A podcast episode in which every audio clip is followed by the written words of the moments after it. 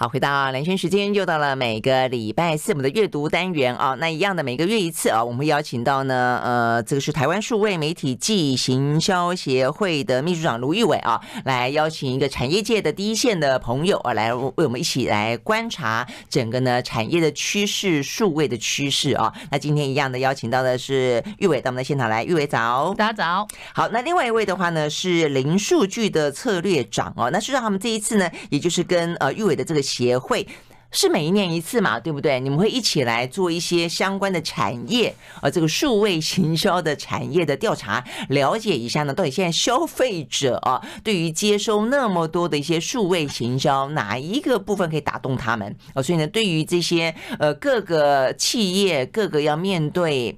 嗯，消费者的啊这些产业来说，他们到底要怎么样运用这些行销工具？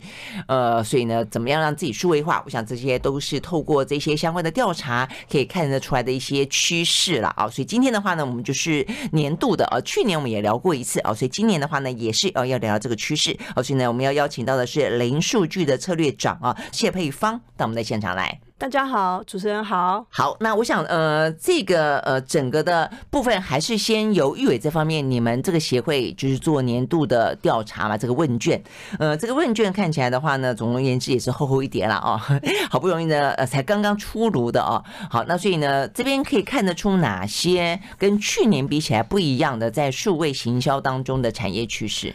对，我们协会主要包括呃所谓的广告代理商，还有大家看到的一些 MarTech 这种技术商，嗯，那还有大家一定都会接触到的这些呃数位媒体平台，对，呃这样子的组成。所以我们在这几年就针对呃会员会做一些调查，就透过他们来看一下整个产业的趋势。嗯，那一方面当然也是帮助我们自己会员公司去了解，就是去厘清一下他们自己怎么看这市场状况。那当然我们也希望透过这个报告，就是说跟呃，市场客户沟通，就大家在做一些行销工作的上面，可以比较有一些共识。对于工作行销的这个推广上面，效率可以提高一点，对不对？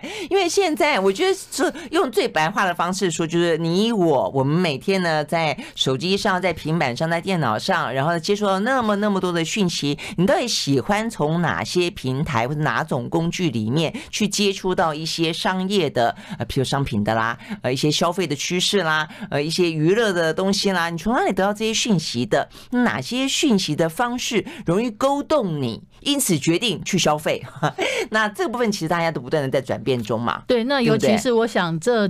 这几年当然数位化越来越越普及，那还有当然很大变数是因为疫情，大家都开玩笑讲说我们谈数位转型谈这么久，结果其实那个不如一个疫情来的效果好，对不对？逼着 你非转不可。对，大家就说那个原来那个 CTO 其实是 COVID nineteen 这样子，就的确在，所以我们在这两年其实也在这个报告里面，当然看到一些趋势，比如说呃。以这个市场的乐观度，或是我们自己会员公司他们对于公司的表现来讲，其实的确看到，虽然是疫情，但是在数位的这一块，大家反而其实相对可能很多产业有一点辛苦，可是，在呃数位这一块，大家的是成长，而且成长，嗯嗯，这里面的一个呃。比较有趣的点是，除了我们刚刚在讲的每天大家接受到这些所谓的讯息的广告的投放之外，其实我们也看到还蛮大一块，大家也因为这样去思考，就我为了要做数据工作，我够不够了解我的客户？嗯哼，所以我要为了要了解我的客户他们的喜好，所以当然就会有一些可能不是我们传统认知哦，广告就只是。做广告，那其实有很多，其实就已经跟这些管理的事情相关了。嗯哼，你你你说他们觉得呃，对于未来数位广告的成长是小幅成长的有百分之二十左右，大幅度成长的有觉得超过百分之二十，所以等于是这样，真的是非常乐观，近半数都觉得他们对于是。二零二二年上半年的景气看法是很好的，诶，它代表的是集体广告的成长，还是说从传统广告转到数位广告？呃，应该是说对于整个数位广告的这四月行销的这一块，所以我们可以看到是去年我们这个这个差不多这个时间做的调查，大概大概只有百分之九不到十的认为，就是说会有两成以上的成长，但今年。认为有两成以上成长的，大概在百分之二十五，真的啊，哎，所以代表的是，我觉得传统广告，呃，做传统广告可能也很紧张，就是了，是不是？因为它搞不好代表的是他们，嗯，是是转成数位。对，就是数位的这个现在大家的比例越来越高，但是传统传统的部分其实还蛮有趣的，是说。电视其实虽然呃过去几年像，但是它其实大概也差不多，就是已经到了一个被吃到一个底了，就是呃，就说它大概也也，而且有一点点小，其实是有一点小幅回来，因为特别 这样子吗？疫情因为大家不能出去，可能看电视的那个比例有提高，所以这一两年电视我觉得它大概当然有一些下滑，大概也到了那个差不多就是这样，大概再再下去止跌的局止跌的局面了。但是可能平面的这个 的确是影响非常的大，就平面大概都一直还是在低档，而且持。续好像还是在下探，真的吗？哈，好，那所以呢，到底是哪一些产业呃更多的投入到这个数位媒体的行销？我觉得这份这份透过呢呃，阅他们这一份调查，你看起来也蛮有意思的。过去大家当然都会知道，呃，像什么电商啦、游戏啦，呃，包括另外一个我觉得蛮重要是医疗保健。其实一直都是算是投注在数位行销广告当中的大户 大宗，但是在今年你们的数字显现出来的是金融投资跟房地产，他们的比例也增加了。其实这个还呃有蛮有趣的是，如果因为我们除了做这个行销趋势，我们每年还会发布广告量的调查。其实如果以总量来看的话，医疗投资它。呃，在所有里面，它过去的总量其实不是在前十大的。嗯，那但是在这一两年，真的因为疫情，所以整个医疗保健投资的金额跟成长的幅度都大幅的提升。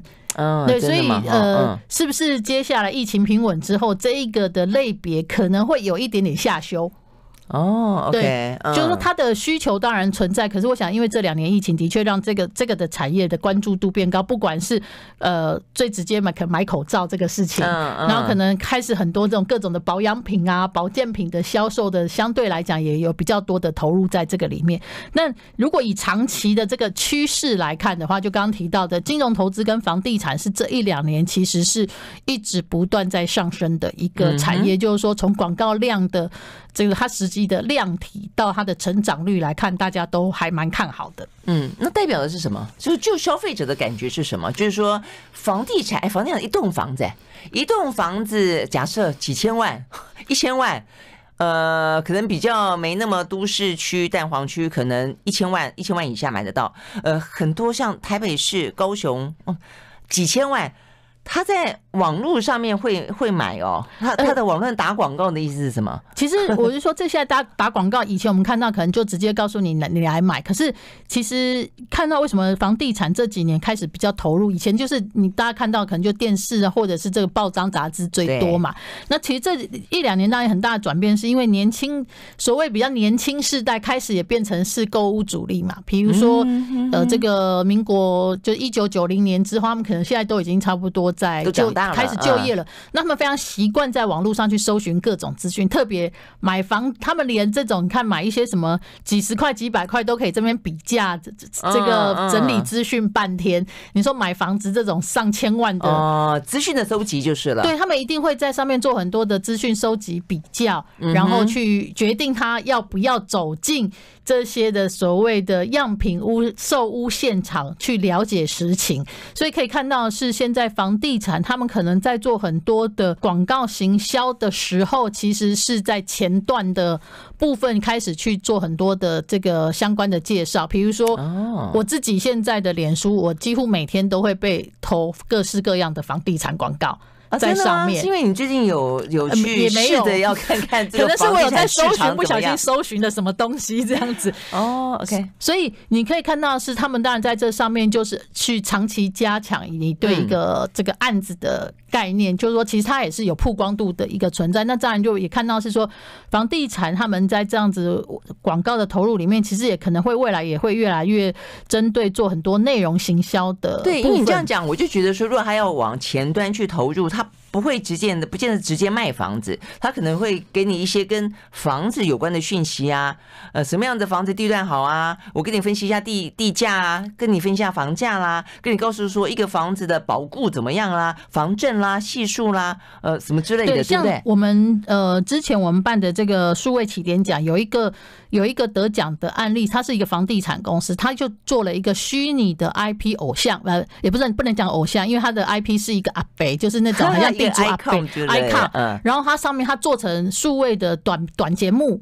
在上面就是介绍刚刚各种房地产的讯息，然后甚至它跟这种所谓的对话式，我们在讲的对话式机器人的应用，嗯，你可以跟他去做一些基本的，对啊，基本的一些讯息的一些确认。对于这个房地产商有什么好感跟信任度？建立起互动的连接之后，以后他给你卖房子就简单啦。对，而且通常在这几年，其实我们也可以看到，就当消费者啊做了这些讯息，他走到你的不管是所谓的这个售屋中心，或者是所谓一般其他产业的门市，成交率都会比较高。哦，他只要愿意走去，嗯，对，就表示他已经做过。那对于销售人员来讲，他其实也不用再讲这么多，嗯。这个五四三的东西，就也不用从头对他们来讲，也不用从头介绍到，因为可能 消费者都已经做过，他可能只是要来跟你做最关键，比如价钱。对，或者是很很重要一些确认的，必须要实体眼见为凭的那个部分确认之后，可能就下定了。嗯，所以这也是为什么这几年可以看到房地产业者就还蛮积极在这上面去做一些布局。OK，哎，这个蛮有意思。那我想车子应该也是这个样子，车子还蛮有趣的。车子这一两年哦，有一个状况是市场很好，可然后可是因为车不够卖，所以反而在整个的投资广告投资上面来讲，反而并没有成长，因为海运的关系啦。不是因为。你做了广告也卖不到车啊，对啊，就是因为供应链的关系，车子来不了。对，所以大家就觉得，就反而对于汽车的广告的这个 投放上面来讲的金额，反而没有明显的上涨。OK，但我觉得它不是一个趋势性，它可能是因为现在疫情的关系所导致的。哎，但是你刚刚这样讲，我觉得蛮有意思的。所以说，现在虚拟的世界当中收集了所有的资讯，然后呢，实体。世界当中直接成交这样的例子，对于年轻世代还蛮多的。对，就是对不对？大家就甚至那是因为房子没有办法在网络上面买，如果可以在网络上面，就比如说透过未来的什么元宇宙，我觉得搞不好他们以后也会这样。他们搞不好就根本连连售物中心都不想去，或者是未来售物中心可能就搬到元宇宙去了。啊，maybe 哦，对，所以呃，刚刚我觉得我们也讲了一个重点，就是说，其实现在以前我们还会区分说所谓的网络原住民啦，啊，数位移民啦等等啊，因为现在的。数位原住民已经越来会，他会长大的。我的意思说，现在很多可能觉得还用不上数位化的产业，其实都要有心理准备，以后会全部的所有的人，不分年龄都已经是数位的。对，大家就不要再说老人不要上网，像我们就说，我们就开玩笑说，我们已经都在那个各种的这个。标签里面被定为了老人，五十就是接近五十岁了啦，就已经是老人。可是其实我们已经，我这个世代我们已经上网非常的习惯了，没错，真的。因为就算一开始可能没有那么熟悉，经过十几二十年，你慢慢学，慢慢浸透，也已经浸在里面差不多了，对不对？不可能是这样啊。所以我觉得，对于这个数位行销来说，我相信未来各个产业会来越来越多，像我们看到的这些所谓的传统产业，它被迫的必须要尽快的加入哦。所以可能不只是房地产。包括呢，金融业也是这个样子。对，好，我们休息会儿再回来。I like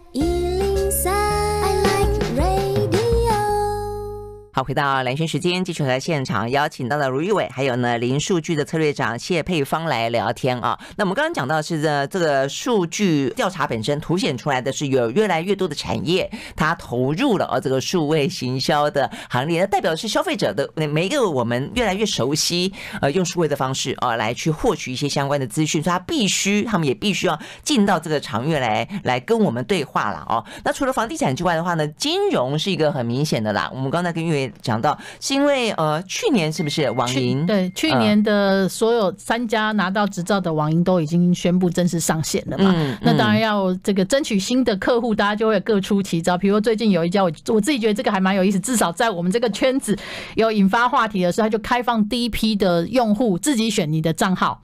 就是你未来开户账号，那你当然就可以用各种的组合，所以那很多人就觉得就像是买那个车牌的号码自己挑一样。对对对，他就在网络上面做行销，然后呢，大家就会分享，就说上线之后，你一个月之内你就去开户的话，这个账号就是你的这样。哦，所以就可以选择八八八啊什么 之类的 之类的，什么六六六六六大顺之类的。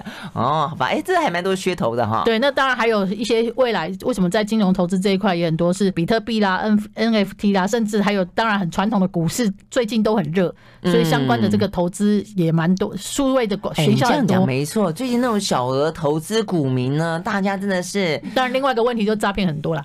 啊，对对对，现在网络下单真的太方便了。对，所以我我那时候还前阵子也有被警政署找去开会啊，因为他们觉得现在。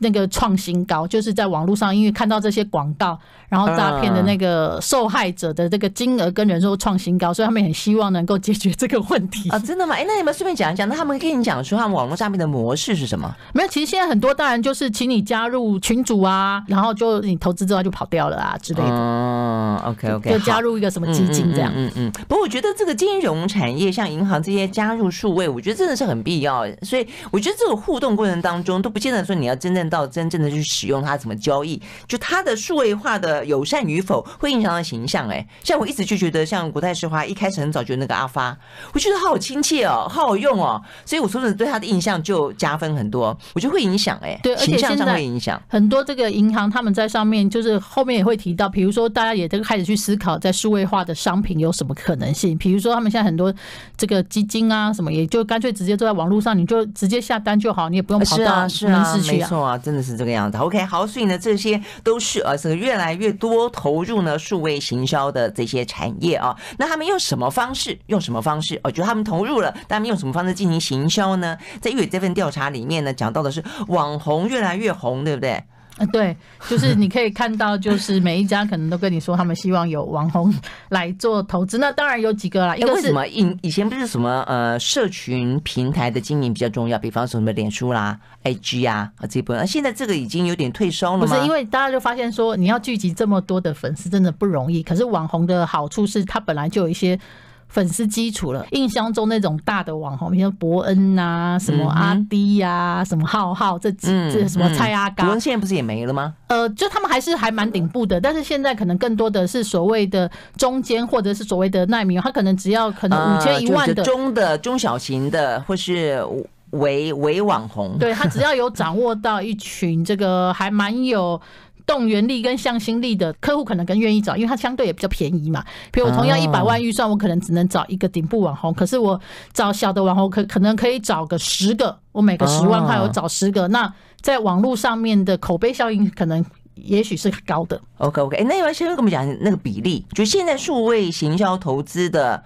管道各自有哪些比例多少？一般我们在看数位形象，我们应该有几个类型。第一个就很传，我们叫做呃显示型嘛，大家看到的 banner 啊，或者是你在看一个网络文章里面，中间文章突然就插了一个图片的形式，或者是在脸书上面这种都叫做显示型的广告。那这样就是再来就所谓的影音，然后关键字，那再来的内容部分就有包括网红代言直播，包括置入。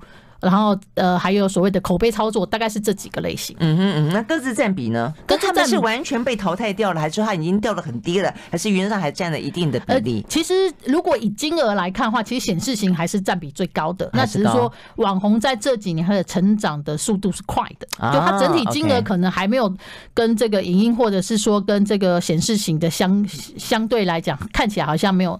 这么高，但是它的成长率是快的。那其实它不高，还有一个原因是，其实它在中间有有时候难以计算。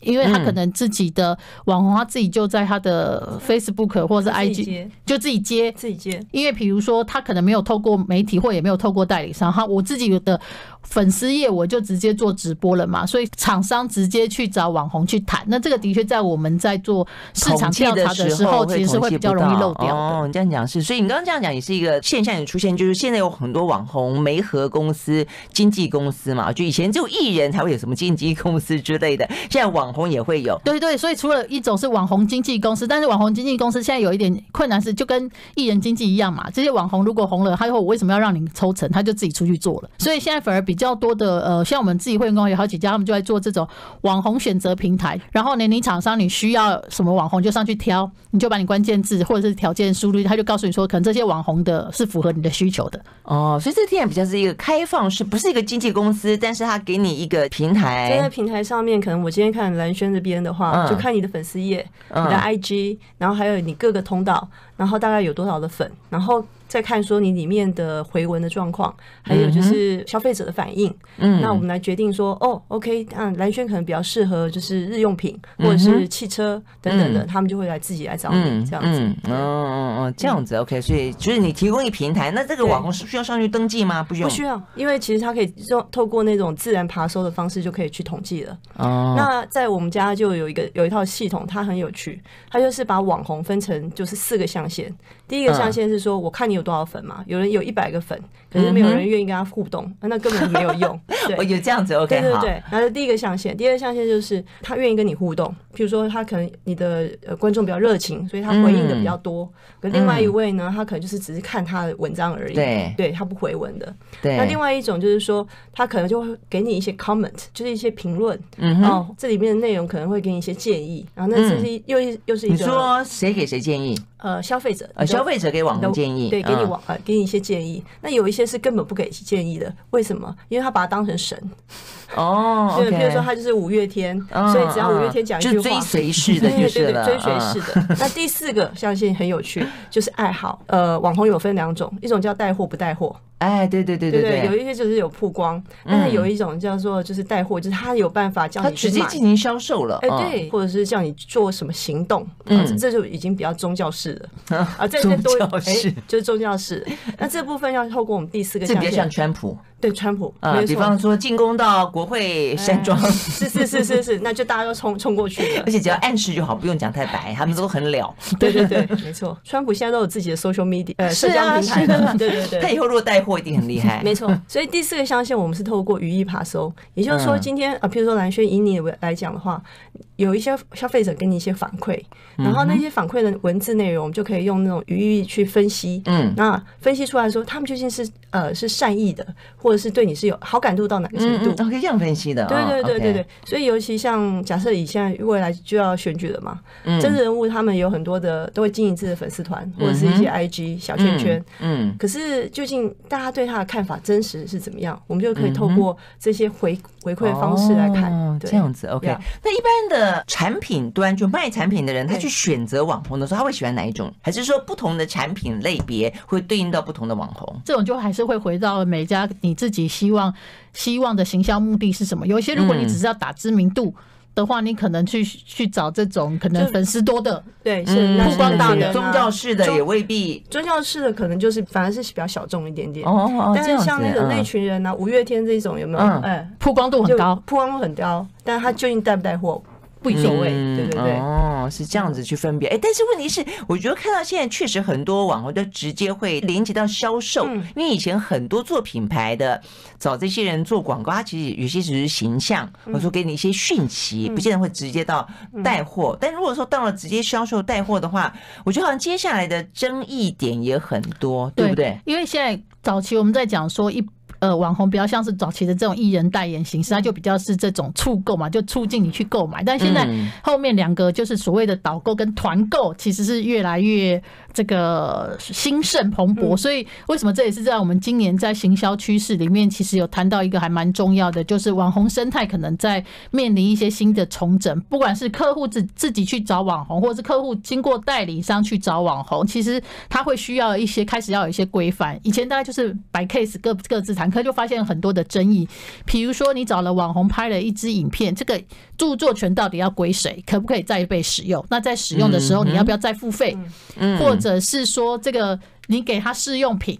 那你要不要拿回来？因为就的确有发生这种纠纷嘛，就是有很多这样子合约可能没写清楚。对，就是说可能未来在这边会需要越来越制度化，所以这也是为什么我们看到刚刚这个 Niki 有提到有一些的数据平台，至少让厂商在那边他有一些验证。比如说你来跟我说你粉丝什么动员力很强或者是什么，结果发现效果不好，那那个效果不好到底什么原因会扯不清嘛？对啊，嗯或者是我觉得我看过一些例子是说直接把，比方这个商品它可能卖的真的是很好，下下叫，但是他。转眼之间，他去哪里？比如搞了一个性骚扰，或者他发表了一个非常仇恨式的言论，呃，不管是在呃性别上，在两岸的话题上，在什么样的议题上，哎，结果你发现，天哪，那你的产品会不会因此而连带受受影响？那以前比较呃过去跟印这种东西，他会直接对就是说讲清楚或者什么之类的。但是这个有一些网红他不见得讲不这么清楚，对，不是或者是不受约束，或者是当然可能最常碰到的争议是。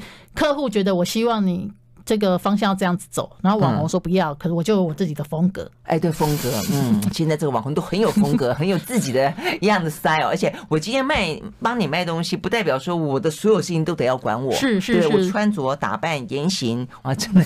对，所以就为什么今年其实大家看到说这个很。呃越来越蓬勃，可是它可能现在开始需要有一些的一些基本的一些规范啊，帮帮助保护网红不受欺负，因为有一些的网红他可能比较小，他不见得能够有在舆论上的声量。嗯，对，那那也有保护客户嘛，就刚讲的这种不小心伤害到品牌，到底怎么去处理？嗯，真的是有点伤脑筋哈。好，我们休息再回来现场。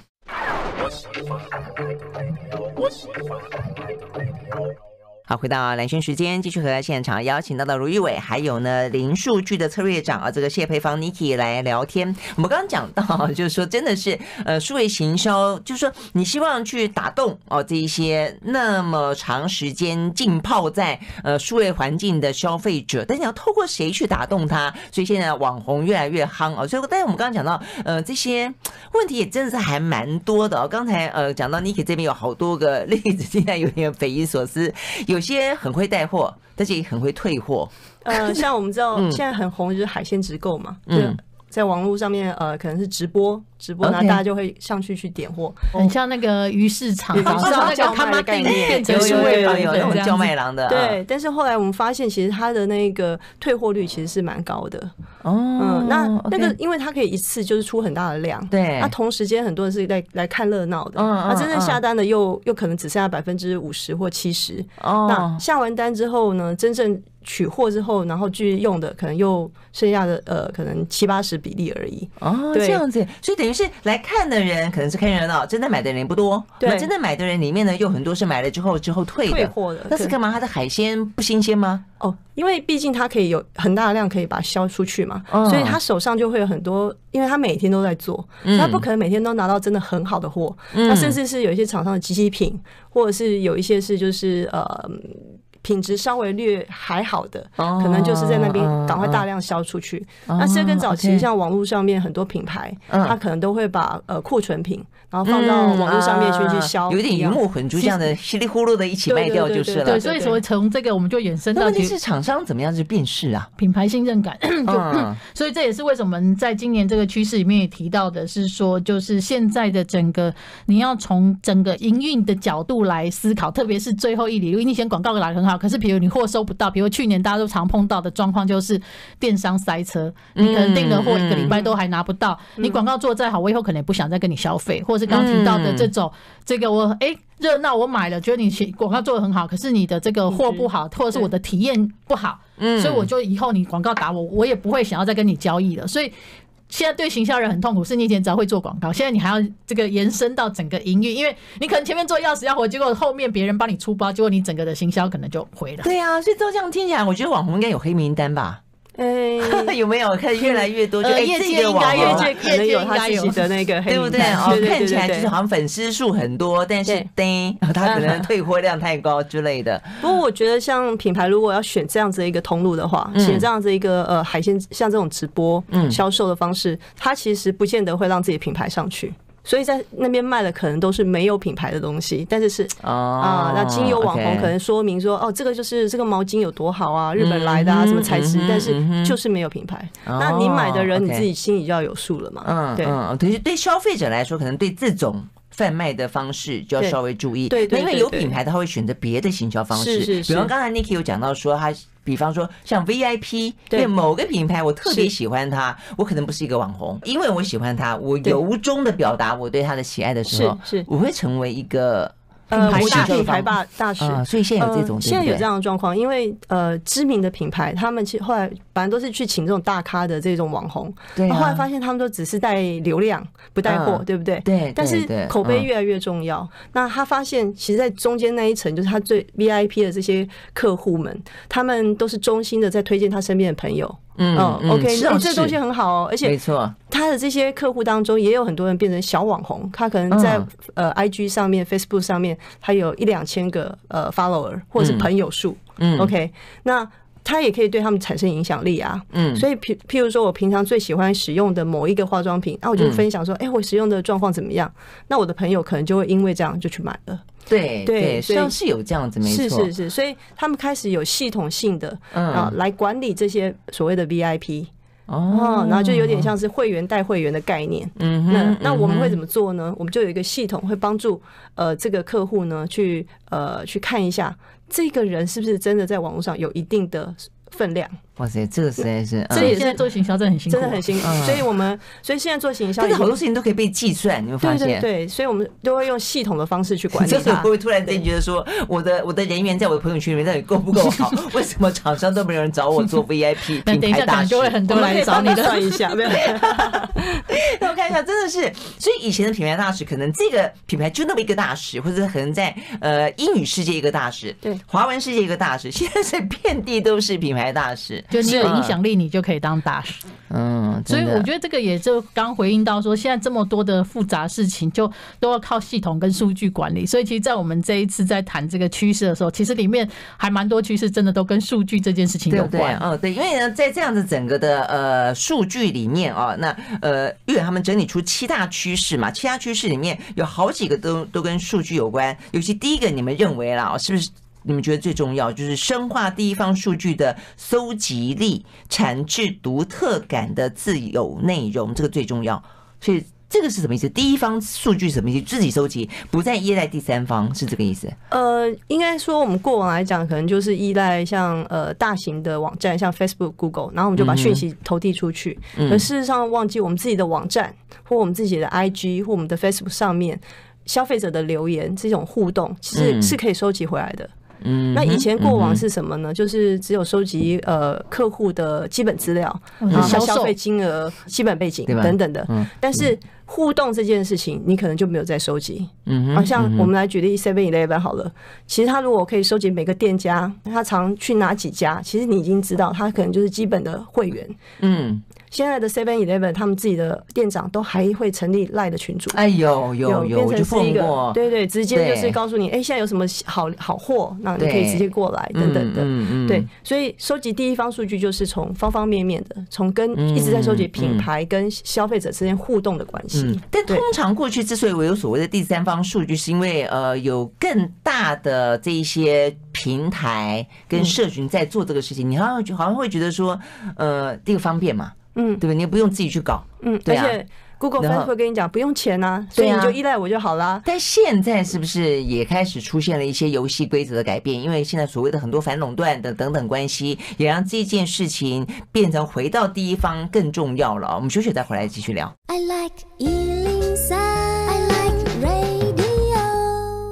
好，回到蓝轩时间，继续来现场邀请到了卢玉伟，还有呢林数据哦的策略长呢谢佩芳 Niki 来聊天。我们在谈的是哦，这一次呢他们做了这个年度的数位行销广告的一些呃调查，呃那边呈现出若干呃不同于过去呃一年当中的一些新的趋势啊，这个趋势当中又有哪些现象特别值得注意哦，或者可以供大家做参考。那所以刚才呢这个 Niki 特别提到，就是说深化地方的数据的搜集力已经越来越重要了，对不对？不要假手于他人，可是好做吗？可能不是那么容易做，但是问题是现在开始一定要做，因为有开始很多的 Martech，很多的呃行销工具可以协助这些企业主开始收集数据。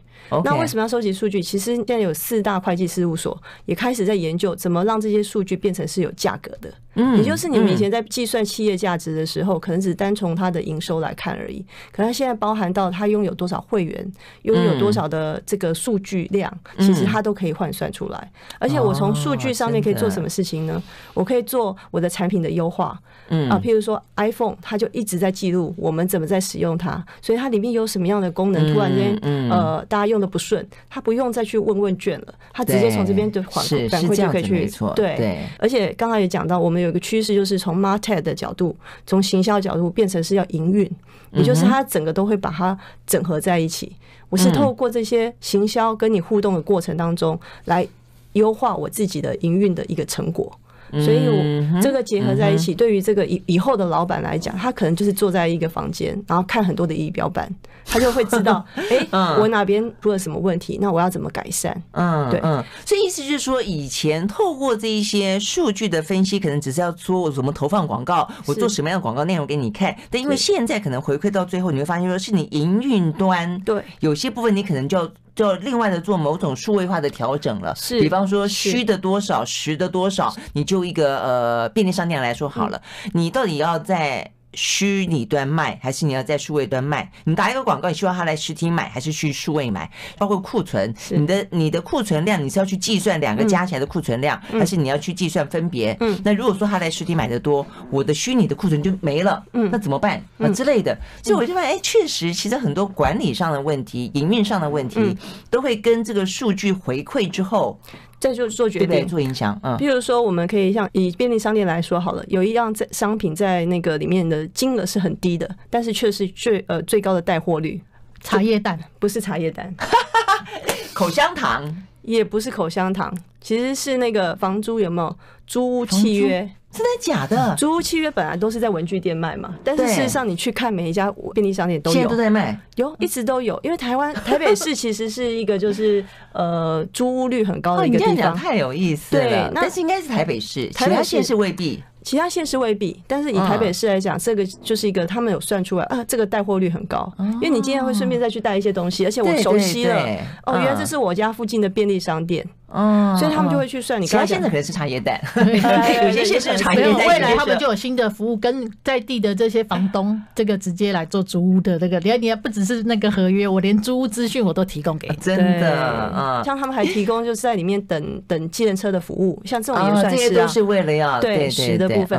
那刚才讲到就是家里所需要的，像卫生纸好了，你就一定会从线上去买嘛，就送到你家就好了。对，那我那个空间可以腾出来，我可以放别的商品。对对，所以我觉得这个东西就很涉及到说，嗯，真的是很很精细的透过数据来做分析跟管理了。是占位置的地方，尽量在网络上面卖，没有错。实体实体就是卖一些比较小的，但是会常常经常需要的。对对，或者卖服务，卖服务，对，而且你就而且因为你是便利嘛，所以你不在乎价钱。所以你的 margin 会比较高一点点，利润高一点。对，OK，好，所以类似这些事情都可以透过第一方自己数据的收集来做分析，才会来得及时，对不对？哈，而且还有一个最后一个趋势，应该这样讲，未来就会发生，就叫 no code，也就是不要写程式了，我们就会给你一些很简单的工具。那对于呃行销的人，对于营运的人，他可能只要懂逻辑，我这整个公司的营运逻辑，他上去自己去调参数，他就可以应用了。哦，这样子吗？对，因为现在可能很多企业在面临转型，最大就跟就像比如说以媒体啊，就会说我也很想要数位转型，可我找不到工程师。你不要把它想成这种套装软体啦，比如说 Word、Excel，就是你以后就上去就数字抓一抓，你就可以知道你的数据的状况，你也不要会写程式了。啊，总而言之，时代不断的变了啊，所以月最后帮我们做个做个结吧，还是你有什么特别的建议？对，其实我我我觉得这个是其实这几年我们协会一直在谈的，就行销这个概念其实完全跟过去不一样了。以前大家就觉得你就是做广告嘛，但其实现在真的就是。不管是我们自己的会员公司，或者是说在企业里面，大家对于行销都要重新有一个认知。其实它其实就是。你要怎么去思考你的企业跟你的客户营运的方式跟沟通的方式？嗯嗯，真的。然后呢，因为还很好，现在还说要提醒大家防诈骗。因为虽然也希望大家多多用这些数位工具，但诈骗的状况实在太严重了。对，所以大家那个不管简讯收到不明连接，就是说请加我好友啦，或者是我一个什么推荐给你，请不要乱点，因为那些你点下去，它其实就有数据会被收集。因为比如说，至少你手机是什么型号。这个事情他就一定会被收集到了。嗯嗯，所以就算是你不上当，你不会去做他要你的做的操作，但你光是点进去好奇看一看，就很可能会资讯会被盗。我们现在有发现诈骗集团的那个科呃，他们的数据力跟他们的那种呃创新力创新力最厉害，还还还比一般企业还高。对。那跟他们取经，这是双脑筋。你看，所以人是需要有欲望推动的。你越有欲望推动，你越容易自我精进。OK，好，今天非常谢谢啊，这个玉伟呢跟 Niki 到我们的现场来，谢谢。I like